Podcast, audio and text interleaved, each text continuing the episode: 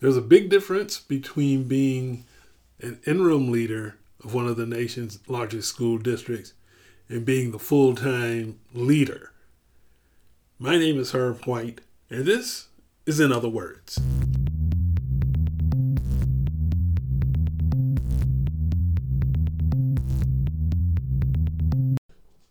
It's Wednesday, January 31st, 2024.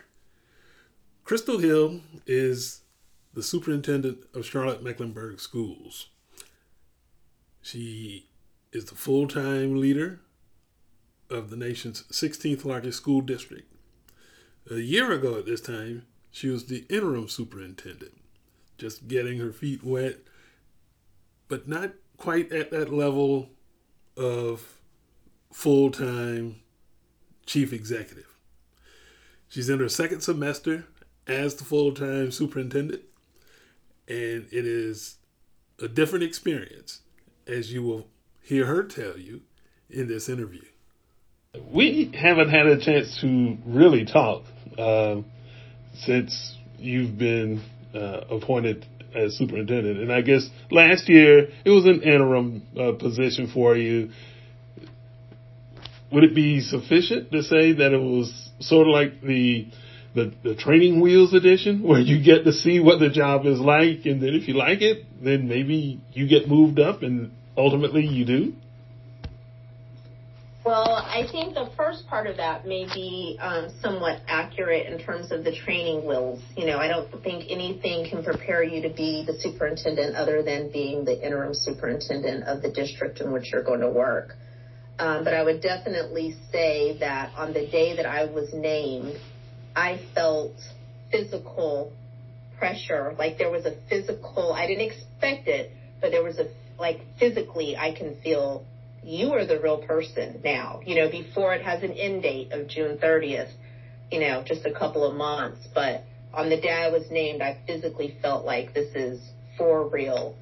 Um, and then I think also, I think something that was a little bit different too is, um, I think the, um, you know, the reaction obviously from the community and internal and external stakeholders was different too. Like, yes, you've been in the interim, but now it's for real. You know, it, it's just, it's different. Um, um, but I would say in terms of you're prepared just to move up, I would say that's not the case. Um, you may have you may know this, Herbert, but I've shared this before that um, the board did not know that I was applying. So the board used a very um, strict process, and it was a very confidential process by which they were doing the whole interview process. So um, first of all, I didn't decide to apply until the morning of, you know, it was very early in the morning. Um, that the interview time frame actually closed. And then after it closed, the firm that was doing the search, you know, they did several rounds of screening interviews. So I think it was either two or three rounds of screener interviews. And then once you pass the final round, then they decided which candidates they were going to present, and they call it a slate. They were going to present a slate of candidates to the board and I believe that was scheduled to be on a Monday. And I got a call on a Saturday that I was going to be on the slate. And at that time, I said to the firm, I have to tell my board members that I've applied for the job. I cannot, and they said, well, it's a confidential process. I said, I understand that, but I have to tell the board members that I'm working for. I have to tell my employer that I've applied for another job, just like I would if I was applying for another job. And so it was at that point. So they only knew that I had applied for the position maybe 48 hours before I was presented as um, one of the candidates on the slate. Um, and, you know, when I called them to let them know that I had applied, I was very clear that I am solid in my role as interim superintendent and that my integrity was on the line and I was not going to do anything that would mess up the process that I was not talking to them at all about the process for the, you know, the permanent role that I was charged in the moment for being the interim. And so um, it was very awkward, but I was able to definitely have that line, that very clear line of what I was doing. it was also interesting, even when I, you know, interviewed, they, you know, a lot of them were like, wow, I didn't know this and this and this and this about you. And my response was, well, of course you wouldn't know that about, like I would have no reason to tell you about all the things that I had done in my previous roles because it, it wasn't a part of being the job of the interim, if that makes sense. So it was very, it was very clean, um, and I felt like the integrity of the process was pretty straightforward. Yeah. That was a very long answer for the first question, so I apologize. It's, it's okay, you know. Sometimes the more the better. and so you talked about the weight. Was that the weight of expectation or the weight of something else uh, once you became the superintendent? I think all of it. It's, you know, before I was in charge, but like I said, there was an end date to that, to me being in charge. And, and then suddenly it's, oh my goodness, you are leading for real, for real, the 16th largest district in the United States. Oh, and by the way, you're the first African American female to do that. You no know, pressure. So that that adds another level of weight. You know that there there are certain expectations, and then the pressure of being the first. Um, it was just it was a lot that I had that I did not anticipate. Mm-hmm. Uh, no pressure being first black woman to lead this district, right? Yeah. None whatsoever. I mean, because it has been a rocky road for leaders of color in CMS, but I'm sure you already knew that going in. Um, Say not just of color, but just leaders in general. You know, being the I think sixth person in 12 years, um, it's just there's definitely been um, instability in leadership. Yeah, talk a little bit about that churn. And it sounds as if, you know, especially for urban districts, their leaders, it's in and out more frequently than, let's say, suburban districts or rural districts. Uh, is that because of just the sheer number of students in a district that you're responsible for, or is there something else to that? Yeah, I think it's, you know, size matters and so you know it's it's that but i don't i think it's more than just size i think it's you know all the additional factors that go with it um, certainly you know being post pandemic there's a lot of things that are kind of churning with that uh, politics plays a huge role um, you know from a national standpoint but then also local politics as well um, so I think it's just, you know, there's a lot of factors here in Charlotte. I would say, you know, media plays a huge part in that, you know, just um, things that are players that other districts don't necessarily, um, you know, have to think about. When I go to a meeting with my regional superintendents, you know, some of the things that I'm thinking about or, you know, planning for are not necessarily the same things that are on their, their radar, but very similar but not always um, the same. Um, but you know, um, there is a turn, but I think you know, I, just said, well, I'm going to jump into this. I feel like it's something that um, I really want to do, that I'm really passionate about. Didn't think that I would ever be passionate about, um, but obviously, you know, also felt led by the Lord to, to step into this work. So I, I see it as um, an act of service. And um, I'm just excited about what's happening and what is to come. And so this is your second semester as the full time, everyday yes. superintendent. What have you learned in this position as the full time superintendent that you didn't know last year when you were there on an interim basis? Mm-hmm. Um, well, I think the I would say one of the lessons that I've learned probably would be your first thought is not always your best thought. And what I mean by that is when something happens, you don't always have to go with the first action or, you know, the first reaction or the first response um, that you have. And I think the other thing that um, I think I definitely, just in general, have a better understanding of our organization and how it works, um, the different, you know, the different ways that we're organized. I'm obviously changing a lot of that. Um, I think as the interim superintendent, you know, I was getting to know people and listen and all those type of things, but I did a deeper level of that um, during my 90 day plan. I'm sure you've read about that. So just, you know, learned a lot of, learned a lot of things, um, just in general. I mean, there's a long laundry list of things that I've learned. And I think I would say that, um, I learn every single day. Um, but you know, definitely the importance of having good, strong leadership around you is is paramount. And to that end, you have uh, a leadership configuration initiative that you're doing uh, with the district. Uh, was there something that sparked that initiative, or was it just a matter of, you know, as superintendent, I want to have some changes made in order to better run the district? Uh, how did, what's the genesis for that? Yeah, I think the biggest spark is, you know, the way that we were, um, and this was a learning. So one of the things that I was noticing is um, that we had a lot of inconsistencies across the district, meaning that there was not a core um, experience or a core um, student experience that was expected across the district, if that makes sense. Um, there were differences in the way just some things were handled in different communities. And you would expect that to some extent.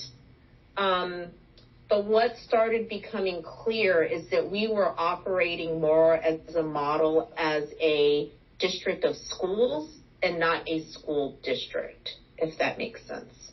There were silos? And, huh? There were silos in terms yes. of, okay. Yes, there were silos. Um, you know, the way that we're currently organized, um, I think may have worked in the past when we were a little bit more stable. Um, but with nine you know, and I said this out loud. I said, we have nine learning community superintendents that are my representatives out in the community. But that really wasn't accurate because those nine people didn't even report to me. So how could they be representing me in the community? Like, just from a structural standpoint, it just did not, it, it didn't add up, if that makes sense. Um, the other thing that we had done is we have a learning community superintendent that's responsible for anywhere between 15 to 27 schools. Well, that's a small school district, you know, a medium sized, you know, where I came from, Cabarrus County, I had 32 schools when I left. So, you know, and then having that person responsible for the, not just the academics, which should be their primary concern, but academics, discipline, um, human resources, some of finance. They were doing like little bits and pieces of the larger district. And so what I quickly found is those people weren't focused on instruction, positive outcomes for students, because they were involved in all of the other swirl things that happen in the district. And so I said, we're never going to be able to achieve our student outcomes if I'm not able to provide some level of focus for the people that, are in those roles. So that's one, the main reason why we've gone away from that model. We don't want them responsible for all of the things that happen. The other thing was, I'm sorry, they're responsible for pre-K all the way through 12. That's massive. That is a lot of information just from an instructional lens to be responsible for. So I'm really excited about the opportunity to narrow their scope um, they will still be the principal supervisor and working with principals on specific things that happen in their building. You know, they'll still be the point person, but other things that should happen at a district level, they won't have to be primarily responsible for. So in other words, they were just a filter. Things would happen at the district level. It would filter down to the learning community superintendents. They would filter down. So it was like this. It was just very inconsistent. Mm-hmm. Um, and so I'm excited about bringing a level of consistency, a core learning experience, um, a core experience for our families as well, and um, more importantly, an increase in student performance.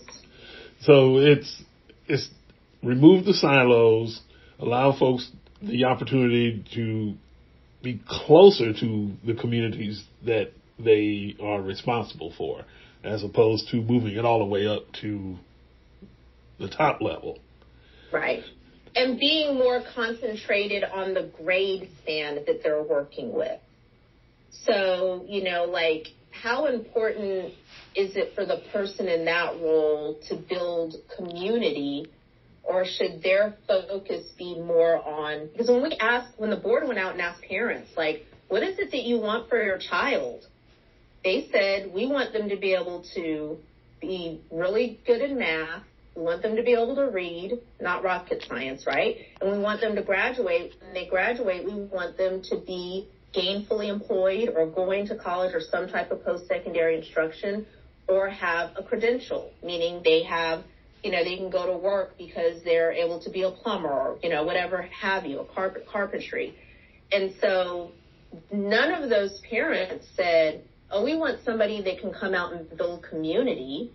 Like that, that's not what they said. They said, we want, the reason why I send my kid to school is because I want them to be proficient in reading and math and be able to graduate and be a really good person, you know, learn about finances and how to be nice to people and how to operate in the world. I have a child that's graduating this school year. That's what I want for her, right? I want her when she leaves me that she can adult and adult well.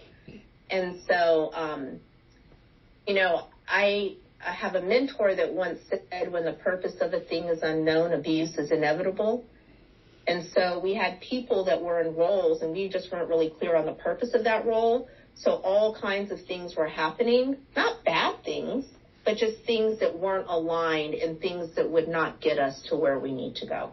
So in other words, know what you are and go do it. Yeah, that's right. We're going to be very clear about what your role is and then go do that thing and get results. Mm-hmm. Uh, you talk about uh, community and the reaction of parents when they're asked, what do you want out of a school district? Uh, you had a meeting, I guess it was last night, uh, mm-hmm. where uh, you had the think tank. Uh, what was that like, and and is that a continuation of this initiative, or is this something totally separate? Yeah. So during my 90 day plan, we started doing the, these um, town halls. Like the superintendent's town hall is going to go out and talk about a variety of things. That's something that we're going to continue to do, but you know, the other thing that was already existing is the superintendent had all of these advisory um, committees. So when we start, when the board adopted the goals and the guardrails, we started saying we need to develop the strategic plan. And my thought is, while I'm responsible for carrying out those goals and guardrails. I know that I can't do it by myself, and we need the engagement of multiple stakeholders. And so when we brought folks together last night, the whole purpose was to say, we heard you during that 90 day engagement when we were doing those town halls. We started doing some work. Are we on the right path and are we getting it right? So that superintendent's think tank um, will remain intact um, throughout the progression of the strategic plan. But I have to tell you, last night was so amazing. It might be an opportunity that we continue to do that because right now, like I said, um, that group was a subset of all of the different advisory committees that I have. So I have a student advisory, an interfaith advisory, a parent and family, principal, teacher, and support staff. So we had a cross section of all of those people coming together. And we've never, that I'm aware, had a time where all of those advisory committees can come together and track. And I think that was very powerful too, because they're, you know, all my advisory committees, but they were able to come together to talk about um, specifically the strategic plan. So it might be something that we keep in the future. It went great. Last night was amazing. Okay. Uh, to shift gears a little bit, uh, everyone knows that this is a time of upheaval in the United States. Everything that could go on is going on. And a lot of that upheaval is reflected in schools. I don't think there's any secret to that. Uh, when you talk about the things that are happening from the COVID pandemic to uh, campus safety to hunger and food insecurity, homelessness. All those things show up in schools at one point or one shape or another. Uh, what is the biggest challenge as superintendent? Do you see with those social and economic issues coming to a campus? What's what's the biggest thing that that concerns you? Mm-hmm. So what I would say about that is um, I want to be. Is it almost time? Okay, all right, about, about three minutes. Okay, thank you. Um, what I would say is sorry about that. What I would say is, um, first of all, schools are a microcosm of the greater community. And I think a lot of times people think, oh, all these things are happening and it's because of the school. No, the school is a reflection of our greater community. We're just a microcosm. The other thing that I would say is there are only things that are within our realm of control, right? Um, the next thing that I would say is that we obviously have to be aware of all of those things that are happening and make sure that we have systems to support our, our students and our staff as well um, with all of the things that are going on so we're able to respond. So when you speak about homelessness, right, like when you talk about a, a student's hierarchy of needs, if we have students that are struggling with food or home insecurities, you know, they're not going to be ready to focus on biology, obviously. And that's not new to education, but in terms of the scale in which we're seeing that, um, of course, has increased. So, you know, I would say that yes, absolutely concerned about those things and the impact that it has on the school environment. Um, I think one of the things that we have to be prepared for is school also cannot be the answer to everything. Like school was never designed to solve all of the social and political issues. It's impossible for us to do that. And um, we've got to stop um, acting like we can solve them. People, you know, people have got to stop expecting us to solve them, and we've got to stop acting like we can solve them. But what we do have to do is make sure that we are partnering with other community leaders, um, intergovernment, uh, intergovernmental parents, families, to make sure that we're solving and addressing those issues for the benefit of our students and our staff and our greater community. Um, when it comes to political issues, I've been very clear when I was interim, and I'm probably even more um, clear on it now, that I will not allow our students or our staff to be political footballs. So all of this political stuff that I know is going to um, probably rev up, you know, here in the next couple of months, that I am very protective of our students as well as our staff and I just really refuse to allow, um, you know, our students or our staff to be political footballs. And I would say that I'm not doing my job if I'm not being protective of our students and our staff. That's it for this edition of In Other Words. Be sure to catch us on SoundCloud, Apple Podcasts, as well as our website, thecharlottepost.com, our usual social media platforms Twitter, Instagram, Facebook. Oh, sorry, not Twitter, X. I'm still getting accustomed to that. At any rate, for everyone at the Charlotte Post, I'm Herb White. Thanks for listening.